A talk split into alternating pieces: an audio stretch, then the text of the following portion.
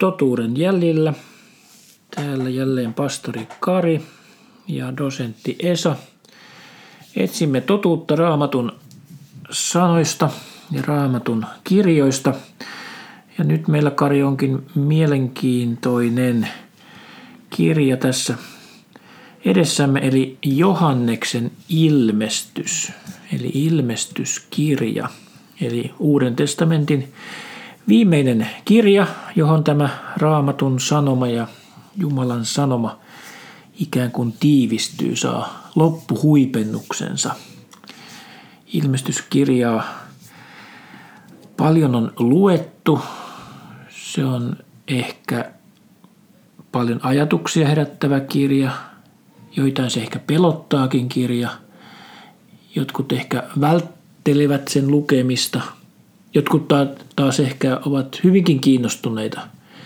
Miten, Kari, sinä suhtaudut tähän ilmestyskirjaan osana raamattua? No voitaisiin voitais sanoa niin, että, että jos me ei tätä kirjaa luettaisi sen, sen sanomaa siitä, niin se olisi vähän niin kuin hienon tarinan loppuluku jäisi lukematta, joka niin kuin loppuluku kertoo, että miten kaikki päättyy lopulta hyvin. Ja tavallaan niin kuin voisi sanoa, että ilmestyskirja kertoo siitä, kuinka tämä ihmiskunnan historia loppuu ja Jumalan historia, Jumalan ikuisuus, Jumalan hyvä suunnitelma realisoituu ja toteutuu ja Jeesus ottaa sen maailman kuninkuuden jälleen? Ilmestyskirjassa tässä on 22 lukua ja muuten tämähän on ehkä siinä mielessä erityinen kirja, että tämähän on Uuden testamentin niin sanottu profeetallinen kirja. Tämä kertoo tulevista asioista, monista asioista, jotka kaikki eivät ole vielä siis tapahtuneet, vaan jotka ovat vasta tulevaisuudessa tulossa. Ja tulevaisuushan meitä ihmisiä aina tietenkin kiinnostaa. Vanhassa testamentissahan meillä on myöskin profeetallisia kirjoja, vaikkapa Danielin kirja. Mutta itse asiassa, jos me ajatellaan koko raamattua, niin siitähän jopa kolmannes vähintään itse asiassa on profetiaa. Joten se, että tämä ilmestyskirja on profeetallinen kirja, niin siinä, sinänsä ei ole mitään erikoista. Itse pitäisin kuitenkin erikoisena sen, että, että heti tuossa ilmestyskirjan alussa, tässähän sanotaan näin, että autua se, joka lukee, ja autuaita niin ne, jotka kuulevat tämän profetian sanat ja ottavat varteen sen, mitä siihen on kirjoitettu. Tämä on aika ainutlaatuinen aloitus millekään raamatun kirjalle. Ja tässä jopa niin kuin meitä erityisesti kehoitetaan lukemaan ja tutkimaan ilmestyskirjaa. Niin, luvataan siunaus, Joo. jos, jos niin kuin tätä luetaan ja, ja niin kuin otetaan vaari, eli uskotaan siihen, luotetaan siihen. Eli jos joku, joku on suhtautunut hiukan pelonsekaisin tuntein ilmestyskirjan avaamiseen, niin se on kyllä turha pelko, koska päinvastoin Jumala kehottaa ja rohkaisee meitä, että tämä nimenomaan on se kirja, jota aivan erityisesti kannattaa raamatusta lukea. Ky- kyllä ja, ja, ja nimenomaan jos ajatellaan, että mitä tästä kirjasta, ilmestyskirjasta erityisesti nousee sellaisena perustana tai ydinasiana, niin – niin siellä on keskiössä Jumalan valtaistuin ja se, että siellä monta kertaa kuvataan, miten Jumala istuu valtaistuimella, hän hallitsee, häntä palvotaan, ylistetään, miten Jeesus hallitsee. Hänet nähdään siellä myös karitsana, joka viittaa hänen uhrikuolemaansa ja miten, miten niin kuin karitsa hallitsee. Ja ja jos ajatellaan populaarikulttuuria, niin ihmisille ehkä kaikkein eniten elokuvissa tai, tai muissa, niin kun, jos puhutaan ilmestyskirjasta, niin siellä on pedonmerkki esillä tai harmakedon. Siis nämä tällaiset pelottavat, vakavat asiat, mitä ne toisaalta onkin, mutta siellä ei nosteta tätä, että, että tämä kirja on täynnä toivoa ja, ja sitä, että Jumala hallitsee ja uskovat kristityt kaikkina aikoina on, on saanut valtavasti tästä lohdutusta ja, ja toivoa silloin, kun, kun on ollut suuria vaikeuksia tai kärsimyksiä tai jopa sotia tai vainoa. Raamattuhan tarjoaa meille vastauksen ihmisen kolmeen kaikkein suurimpaan ja tärkeimpään kysymykseen. Mistä me olemme tulleet, miksi me olemme täällä ja mihin me olemme menossa. Ja siinä, missä vaikkapa ensimmäinen Mooseksen kirja kertoo, mistä me olemme tulleet, ja koko raamattu, miksi me olemme täällä, niin tämä ilmestyskirjahan kertoo sitten vastauksen tähän kolmanteen viimeiseen kysymykseen, eli mihin me olemme menossa. Ilmestyskirja on täynnä symboliikkaa. Tämähän on näky, eh, joka stimuloi meidän mielikuvitustamme. Joo, mu- muuten tuohon täytyy lisätä se, että Johannes näki tämän näön Patmoksen saarella. Ja siellä on sillä paikalla on, on luola ja luostari. Ja itsekin on käynyt tuolla, tuolla paikalla, että, että se, se oli näky, jonka tämä Jeesuksen opetuslapsi apostoli Johannes sai. Kyllä, itsekin olen sillä Patmoksella käynyt. Ja muuten tähän vielä lisäyksenä, että tämä Johanneksen saama ilmestys, niin itse asiassa tämähän ei ole varsinaisesti Johanneksen ilmestys, vaan itse asiassa Jeesuksen ilmestys. Että tämähän kirjahan alkaa sillä, että Jeesuksen Kristuksen ilmestys, jonka Jumala antoi hänelle näyttääkseen palvelijoille, mitä pian on tapahtua. Eli oikeastaan tässä, tämäkin on hyvin tämmöinen ainutlaatuinen ää, ilmestyskirjan ominaisuus, että tämä on itsensä isän Jumalan pojalleen Jeesukselle antama ilmestys, jonka sitten Jeesus välitti Johannekselle, joka sitten on välittänyt sen meille. Eli tämä ei ole itse asiassa Johanneksen mielikuvituksessa syntynyttä Kyllä. tai siellä luolan pimennossa hämärässä syntynyttä kuvitelmaa, vaan tämä on itsensä Jeesuksen saama ja meille välittämä ilmestys. Eli tämäkin niin kuin alleviivaa tämän ilmestyskirjan merkittävyyttä. Kyllä, Johannesen oli siellä, siellä Herran päivänä, oliko se sunnuntai vai, vai kutsuko Johannes sitä Herran päiväksi? Yhtäkkiä sitten, sitten hänelle puhuttiin ja hän kääntyi katsomaan. Ja mitä Johannes silloin näki? Joo, tämä Johannes, Johannes näki hyvin monia symboleita, monia kuvia, petoja, sotia, mutta sitten myöskin tuhatvuotisen valtakunnan, Kristuksen kuninkuuden ja iankaikkisen elämän. Tämä on hyvin täynnä tosiaankin symboliikkaa. Ja näissä tietysti täytyy olla aika varovainen, kun näitä lähtee tulkitsemaan ja omaa mielikuvitustaan käyttämään. Että siinä missä toi Johanneksen ilmestyksen ensimmäinen luku kehottaa nimenomaan lukemaan ilmestyskirjaa, niin toisaalta sitä viimeinen luku myöskin varoittaa, että pitää olla varovainen tässä tulkinnassa. Täällähän sanotaan näin, että jos joku panee niihin jotakin lisää, eli näihin ilmestyskirjan sanoihin, niin Jumala panee hänen päälleen ne vitsaukset, jotka on kirjoitettu tähän kirjaan. Eli ilmestyskirjan tulkinnassa täytyy olla aika varovainen. No niin, mutta jos me nyt lähdetään tähän Johanneksen ilmestyskirjaa tutkailemaan, tässä on siis 22 lukua. Kaksi ensimmäistä, eh, tai ensimmäinen luku on ikään kuin johdanto, jossa Jeesus itse, itse meille puhuu ja kerrotaan Jeesuksesta. Ja Jeesus muuten tässä ensimmäisessä luvussa, hän ei ole enää se heikko, pieni, seimen lapsi, jota hoivataan ja jota, joka vaatii jatkuvaa huolenpitoa, vaan tässä jo heti luvussa yksi, tässähän Jeesus esiintyy hallitsijana – ja kuninkaana. Valtava majesteetti. Juuri näin. Sitten luvut kaksi ja kolme.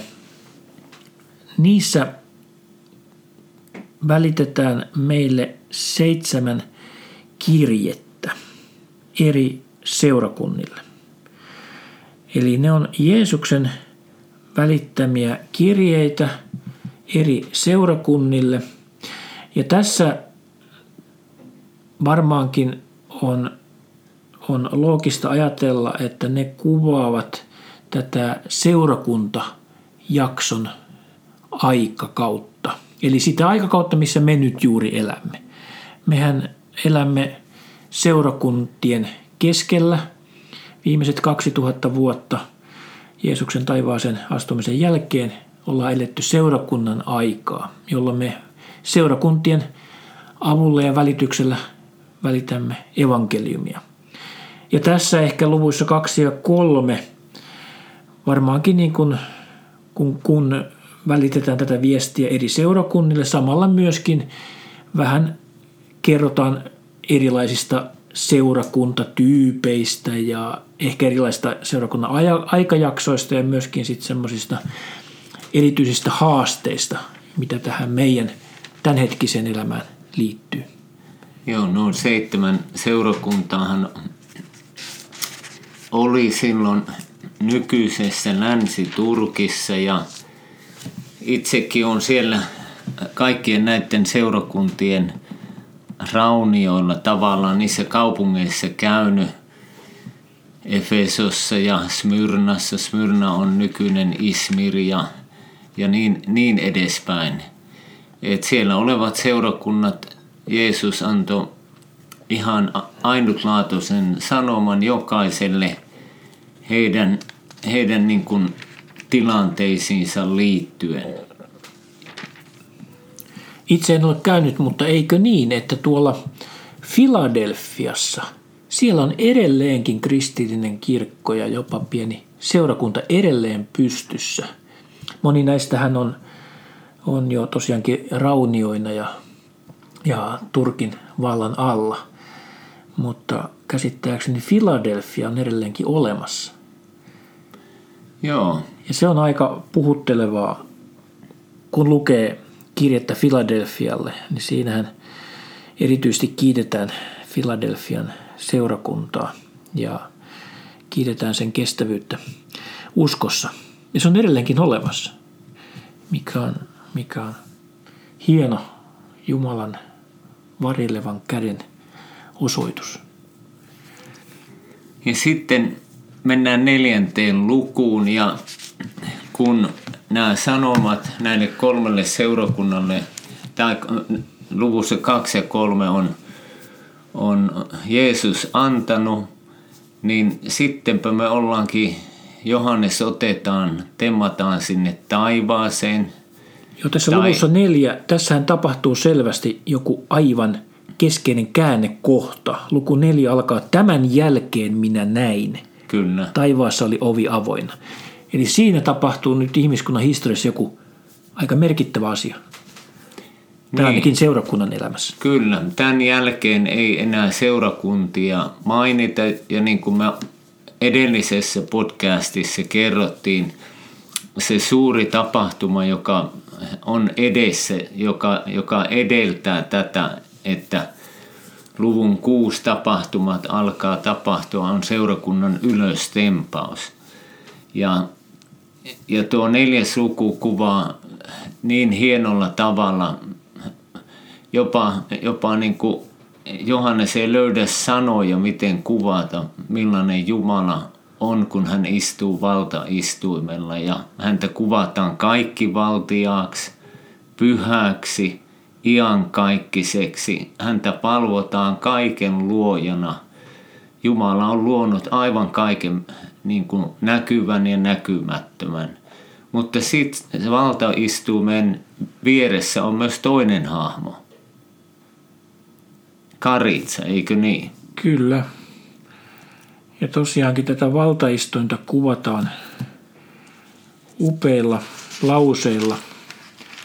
Istuja oli näöltään kuin hohtava jaspis ja karne oli Eli tässä juuri Johannekselta loppuvat sanat, mutta hän viittaa tässä nyt hienoimpiin jalokiviin, mitä hän tunsikaan. Ja valtaistuimen ympärillä oli sateenkaari, joka hohti kuin smaragdi. Ja sitten Johannes näkee myöskin lasisen meren, kristallin kaltainen valtaistuimen edessä. Voisi sanoa, että ei mitkään Hollywoodin elokuvat eikä, eikä mitkään efektit voi, voi niin kuin, niitä ei voi edes verrata siihen, mitä, minkälainen pyhyys, minkälainen suuruus, minkälainen kirkkaus, minkälainen voima on Jumalalla, joka istuu valtaistuimella. Ja siellä hänen edessään häntä palvotaan. Siellä on 24 vanhinta, jotka ylistävät Jumalaa. Ja sitten tosiaan Johanneksen huomio kiinnittyy tähän karitsaan, kirjakääröön ja karitsaan, eli Jeesukseen Kristukseen, niin, joka eikö? on teurastettu ja arvollinen saamaan voiman, rikkauden, viisauden, väkevyyden, kunnian, kirkkauden ja ylistyksen. Niin, eikö, eikö Johannes Kasteja sanonut, kun hän näki Jeesuksen, että katso Jumalan karitse, joka ottaa pois maailman synnin, niin, niin Jeesus nähdään, nähdään tämän, tänä syntien so, sovittajana, uhrina, joka, joka otti pois meidän pahat teot ja, ja, ja hänellä todella häntä ylistetään ja palvotaan yhdessä isän kanssa. Kyllä hänet kuvataan tässä luvussa viisi. Ja Mutta kerrotaan, sit... että kaikkien luotujen, jotka ovat taivaassa, maan päällä, maan alla ja merellä, kaikkien niissä olevia minä kuulin sanovan, hänelle, joka istuu valtaistuimelle ja karitsalle, ylistys, kunnia, kirkkaus ja valta aina ja iankaikkisesti. Ja tämä on varmaankin itse asiassa, jo pelkästään tämä jae sisältää mm. itse asiassa koko tämän ilmestyskirjan keskeisen sanoman. Ihan totta.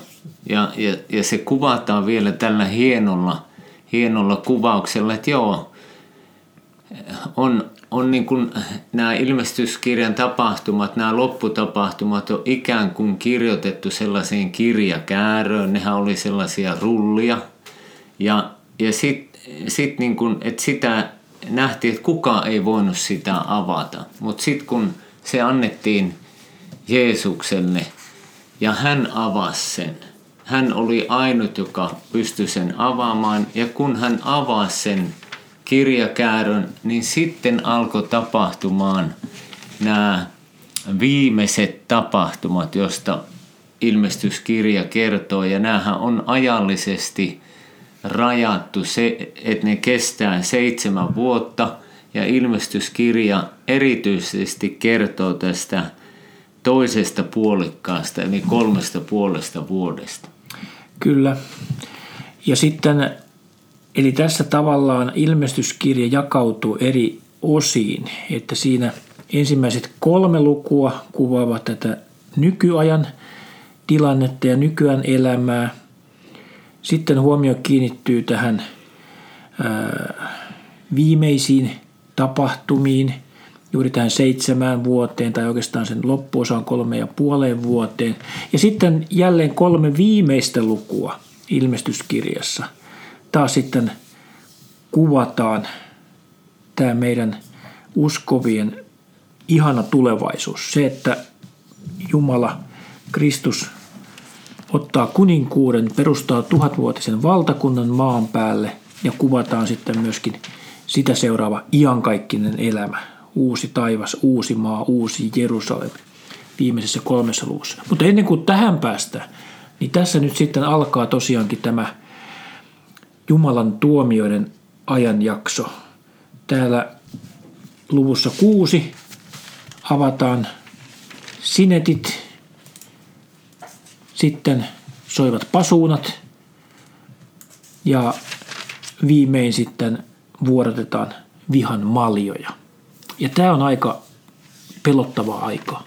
Kyllä, ja, ja jos ajatellaan, ajatellaan sitä, että, että ihmiskunnan suuri ongelma on synti, mutta se on ratkaistu, mutta kuitenkin, kuitenkin niin kuin tämä, tämä pahuuden ongelma, pahan todellisuus ja myös niin kuin näiden pahojen henkivaltojen, Jumalan vihollisen eli saatanan, hänen enkeleidensä, niin, niin Jumala tulee tämän, tämän pahuuden ongelman ratkaisemaan ja poistamaan. Ja tavallaan paha on saava palkkansa. Ja, ja siitä me nähdään ilmestyskirjassa niin kuin kaksi tällaista puolta. Me nähdään nämä, tämä Jumalan vastustaja sekä tämä, tämä henkivalta että myös ihmiset, joista sitten nousee tämä antikristus, Kristuksen vastustaja vastustamaan Jumalan suunnitelmia ja erityisesti sitten niin kuin haluamaan tuhota juutalaiset ja, ja ottaa valtansa Jerusalemin ja, ja näin, mutta että Jumala tulee tämän, tämän pahuuden ongelman ratkaisemaan. Siellä 19. luvussa kerrotaan, kuinka tämä antikristus ja, ja niin kuin paha heitetään tulikivin järveen ja myöskin saatana sidotaan. Ja Jumalan tuhatvuotinen valtakunta ensin alkaa ja sen jälkeen tulee viimeinen tuomio, johon, johon sitten kaikki ne, jotka ei ole Jeesukseen uskoneet, tulee sille, sille tuomiolle ja, ja ja ka, niin kuin siellä sanotaan kaikki, joiden nimet ei ollut kirjoitettu Karitsan elämänkirjaan, eli pelastuneiden joukkoon, niin joutuu ikuiseen eroon ja, ja kärsimykseen, eroon Jumalasta. Tässähän huomionarvosta on myöskin se, että siinä missä nuo evankeliumien tapahtumat tapahtuivat Israelissa, Jerusalemissa – ja ylipäätänsä Israelin maassa, Juudassa ja Galileassa. E, ja sitten sen jälkeen viimeisen 2000 vuotta me ollaan eletty tätä seurakunnan aikaa, joka siis lähinnä koostuu ei-juutalaisista, meistä pakanoista. Niin nyt sitten tässä ilmestyskirjan keskiluvuissa yhtäkkiä ikään kuin se näkökulma siirtyy jälleen tuon Israelin. Eli yhtäkkiä ikään kuin Jumalan suunnitelman keskiöön nouseekin jälleen juutalainen kansa, josta sitten muun muassa kerrotaan, että siitä pelastuu 144 000 Jeesukseen uskovaa juutalaista, jotka lähtevät, ottavat ikään kuin viestikapulan pakanaseurakunnalta ja lähtevät välittämään Jumalan armon sanomaa, jopa keskellä näitä kaikkia kauheuksia ja tuomioita. Kyllä. Eli Israelin ja juutalaiset on, Jumala on uskollinen sille lupaukselleen ja sille liitolle, jonka hän on tämän kansan kanssa tehnyt, jonka kautta hän lähetti poikansa ja, ja pelastuksen ja vapahtajan. Niin hän hän on tuonut tämän kansan takaisin, mikä me voidaan nähdä tuhannen, lähes 1900 vuoden jälkeen omaan maahansa, antanut jälleen Jerusalemin kaupungin, josta taistellaan tänäänkin kovasti sen hengellisestä tai maallisesta vallasta. Ja, ja nyt Jumala tulee, tulee niin kuin myös palauttamaan. Israelilla tulee olemaan edelleen suuri merkitys siinä Jumalan suunnitelmassa, tuhatvuotisessa valtakunnassa ja ikuisuudessa. Sielläkin me muuten ollaan eri kansojen edustajina. Siellä on kaikista kielistä, sukukunnista, kansakunnista, ihan kaikista Jumalan luomia Jumalan lunastamia ihmisiä – niin kuin elämässä sitä elämää, johon meidät on itse asiassa viime kädessä luotu, vaikka meillä on ensin tämä elämä täällä maan päällä. Tässäkin muuten kaikkien näiden ilmestyskirjan kuvaamien vihan maljojen, pasuunoiden ja sinettien ja petojen ja sotien ja nälänhärän ja tuskan keskellä tosiaankin, kaiken tämän kauheuden keskelläkin kuitenkin Jumalan armo ikään kuin tunkee itsensä läpi ja keskelle tätä pahuutta, synnin vallassa olevaa maailmaa, senkin keskelle Jumalan armo on edelleenkin tarjolla. Juuri nämä 144 000 todistajaa. Ja sitten myöskin luvussa 11 kuvataan kaksi säkkipukuista todistajaa. Kaksi Jumalan miestä yhtäkkiä ilmestyy keskelle kaikkea tätä kauheutta ja tarjoaa vielä parannuksen mahdollisuutta ja välittää Jumalan armon sanomaa. Ketä ne kaksi säkkipukuista todistajaa ovat, sitähän meille ei kerrota. Itse ajattelen, että ehkä he ovat Elia ja Haanok, tai ehkä Elia ja Mooses. Itse ajattelisin, että Elia ja Haanok sopisivat erinomaisesti, koska vanha testamenttihan kertoo, että he eivät ole itse asiassa koskaan kuolleet, vaan heidät on temmattu taivaaseen. Itse ajattelisin niin, että ehkä he palaavat juuri näinä säkkipukuisina todistajina. Joka tapauksessa, ketä tahansa he ovatkaan, niin heillä, heillä on välitettävänä Jumalan armon sanoma keskelle kaikkia tätä pahuutta ja keskelle tuomioita. Mm. Joo, täällä, täällä puhutaan pedosta ja pedon valtakunnasta – ja, ja tämä pedon, peto eli antikristus on, on ihminen, johon, johon saatana antaa henkensä tai, tai voimansa.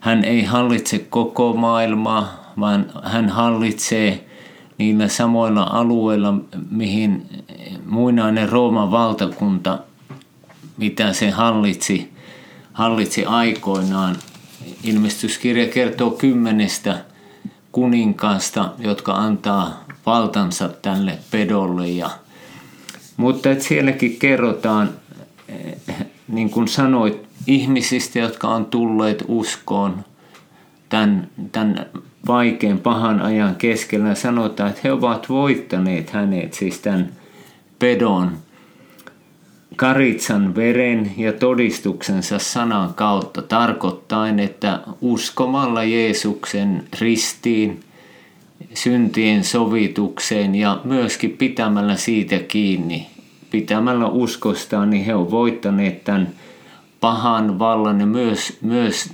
niiden, niiden demonisten olentojen vaikutuksen, joka, joka tulee ilmi tuolla, erityisesti tuolla pedon hallitsemassa, antikristuksen hallitsemassa, hallitsemalla alueella. Tosin osa, osa heistä sitten, sitten joutuu kärsimään kuoleman, koska he eivät ota tätä pedon merkkiä, joka, joka äh, liittyy siihen, että pystyy ostamaan ja myymään ja osoittamaan tavallaan niin kuin palvontansa. Siihen liittyy tämmöinen hengellinen elementti, että pedon valtakunnassa niin ne, jotka ottaa tämän pedon merkin, on yhteiskuntakelpoisia ja he siinä samalla osoittaa kunnioituksensa ja palvontansa – tälle, tälle, että tämä antikristus on Jumala. Ja koska nämä Kristukseen uskovat ei sitä merkkiä ota, he ei voi ostaa eikä myydä ja, ja sen vuoksi heitä sitten vainotaan jopa kuolemaan asti. Kyllä. Ja tässä voi ne varmaankin rauhoitella nyt kaikkia, että tosiaankin tämä pedon merkki, se otetaan käyttöön vasta näiden viimeisten tapahtumien aikana. Eli tällä hetkellä meidän ei tarvitse pelätä, että olemmeko jo ottaneet mahdollisesti pedon merkin. Emme ole, me emme vielä tiedä minkälainen se tulee olemaan. Ja mitä ilmeisemminkin seurakunta, joka temmataan Karitsana heihin ennen näitä tapahtumia, niin he eivät jo tätä merkkiä näkemäänkään. Kyllä. Ja sitten tämä toinen, toinen sana, tämä Harmakedon, Harmakedonin taistelu, niin liittyy, sehän mainitaan täällä ilmestyskirjassa, muistaakseni 16. luvussa. Tämä antikristus kokoaa suuren armeijan eri kansoista ja ne kaikki hyökkää Jerusalemi, Jerusalemin kaupunki, kaupunkia kohti.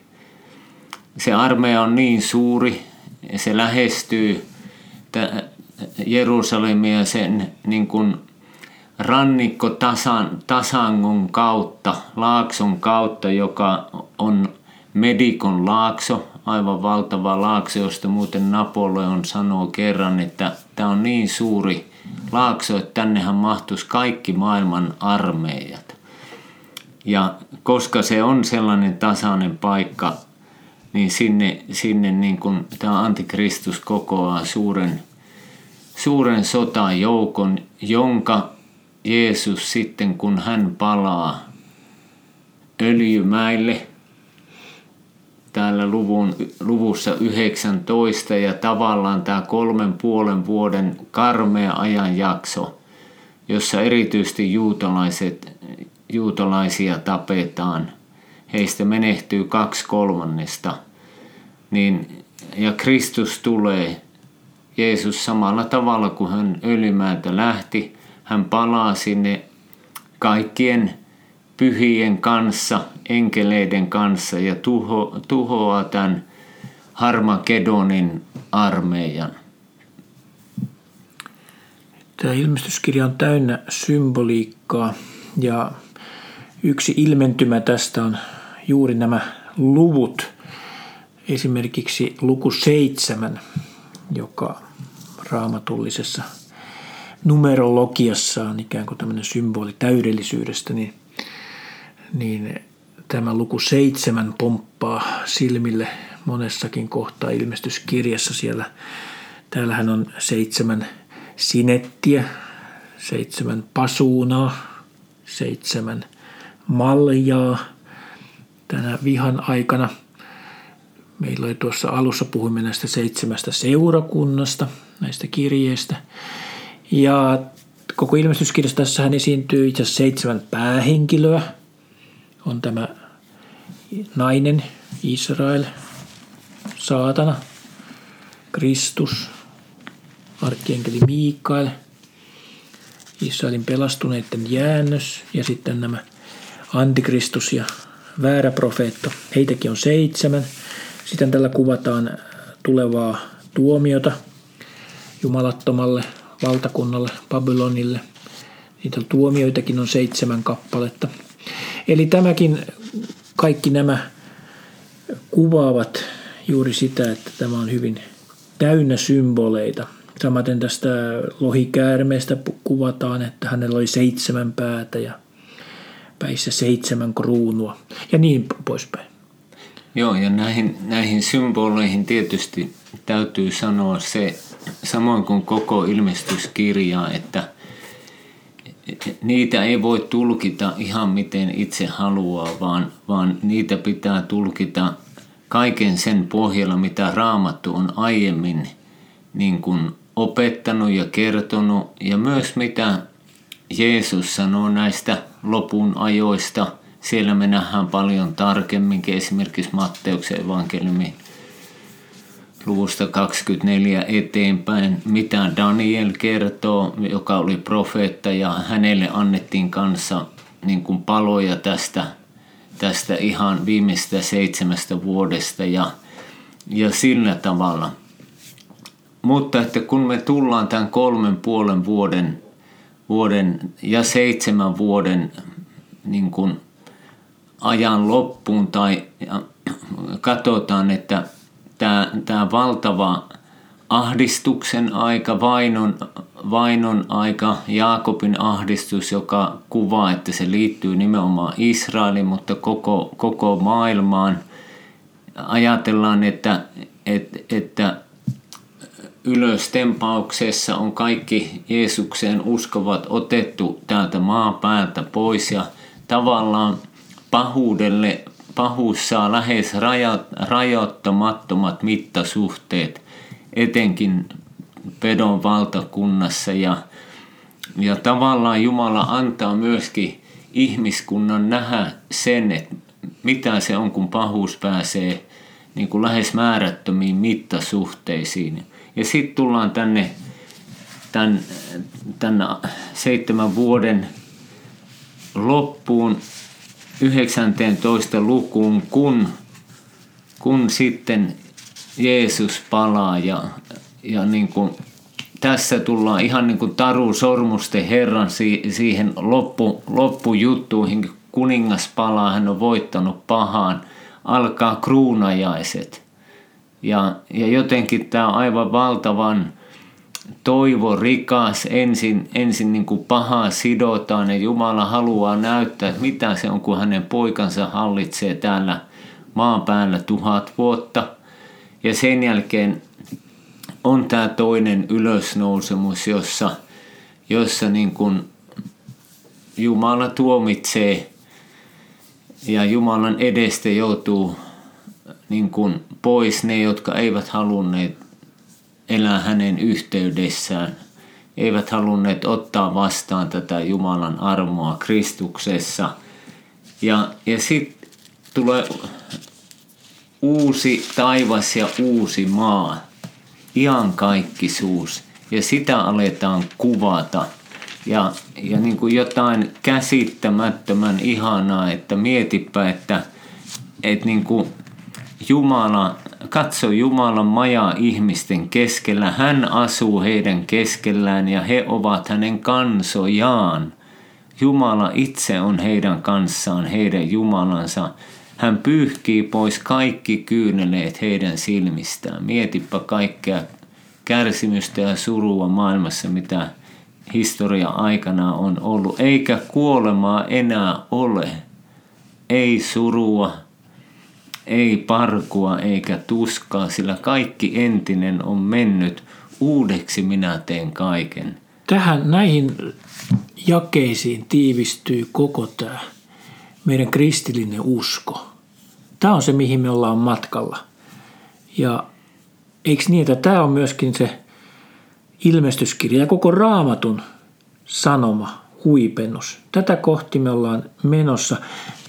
Ja mitä tahansa täällä nyt meidän elämässäkin tapahtuu, mitä kaikkea vaikeuksia, tuskaa ja ahdistusta, niin jos tämä on meidän, jos nämä jakeet on meidän silmien edessä, niin eiköhän se anna meille kestävyyttä ja ainakin toivoa siitä, että Kristus voittaa lopussa ja me hänen kanssaan.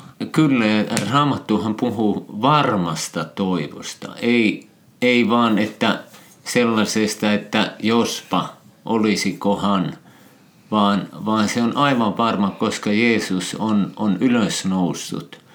Ja just näiden jakeiden edessä nämä, nämä kertoo sen, että kun lankemus tapahtui, ihmiskunta valitsi niin kuin oman tahdon tien, eikä, eikä Jumalaan luottamisia, menetti, menetti niin kuin se yhteyden Jumalaan, niin nyt kaikki palautetaan.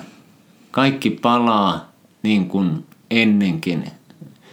Raamattu alkoi puutarhasta ja se päättyy tällaisen käsittämättömän kauniiseen puutarhakaupunkiin, uuteen Jerusalemiin, jonka mittasuhteet on yli 2000 kilometriä. Ja kun Jumala uudistaa tämän maapallon, me muuten tullaan elämään ikuisesti. Maapallo tulee olemaan osa sitä. Ja uusi taivas ja uusi maa. Ja ei suinkaan soite, soitella harppua pilven reunalla ja olla tylsistyneitä, vaan tulee olemaan jotain aivan käsittämättömän hienoa. Kyllä. Eli itse asiassa se taivas ei ole meidän määränpäämme, vaan se on nimenomaan tämä, tämä uudeksi luotu maa. Näin se on. ja Jumalan läsnäolo, yhteys häneen, meidän, meidän luojamme. Ja me saadaan nähdä hänet kasvoista kasvoihin ja, ja jotenkin näiden, näiden niin kuin jakeiden edessä tai tämän totuuden edessä, niin, niin tämä on valtava ilo sanoma, joka niin kuin tarjotaan jokaiselle ihmiselle, sinullekin, joka nyt tätä podcastia kuuntelet, sulle tarjotaan tätä, tätä mahdollisuutta kaikkiseen elämään ja, ja, ja tähän uuteen taivaaseen, uuteen maahan ja, ja Jumalan sinun luojasi luo.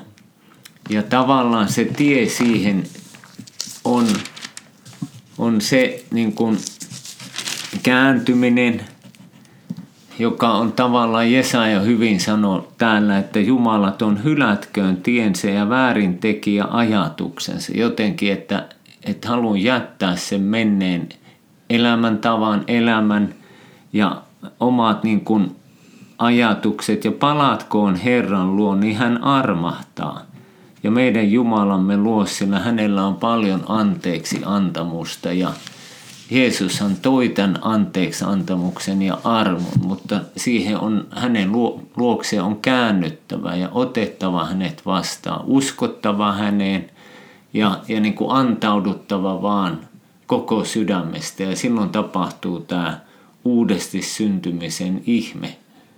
Pyhä henki tulee ja tekee meidät uudeksi ihan niin kuin tässä viimeisessä ilmestyskirjan luvussa kehotetaan, että autuaita ne, jotka pesevät vaatteensa, että heillä olisi oikeus elämän puuhun ja että he pääsisivät porteista sisälle kaupunkiin. Niin juuri tästä on kysymys, että me suostumme armahdettaviksi, että me otamme Jeesuksen Kristuksen sovitustyön omalle kohdallemme. Pesemme vaatteemme Jeesuksen veressä. Silloin me pääsemme näihin ilmestyskirjan kolmeen viimeiseen lukuun kuvaamaan valtakuntaa. Niin, Jumala sen perusteella, millainen hän on, hän antaa tämän vapauden sinullekin valita. Voit sanoa, että Jumalalle, että isä, tapahtukoon sinun tahtosi, tai sitten vaan päättää, että – en tahdo uskoa tätä sanomaa, näitä, näitä niin kuin faktojakaan Jeesuksesta, joka kerran täällä eli, kärsi, kuoli, hauta oli tyhjä, ylös nousi. Ja, ja tavallaan sanoa, että valitse mieluummin oman tieni. Mut, I, mutta niin kuin... tällaisten, tällaisten näkymien äärellä ollaan näin lyhyen katsauksen kautta, mitä ollaan ilmestyskirjassa oltu. Ja tämä ilmestyskirja huipentuu tosiaan viimeiseen lukuun ja siinä sanotaan näin, nämä sanat ovat luotettavat ja todet. Ja sanotaan vielä, Jeesus sanoo, minä tulen pian. Autua se, joka ottaa varteen tämän kirjan profetian sanat. Hmm. Kyllä. Amen.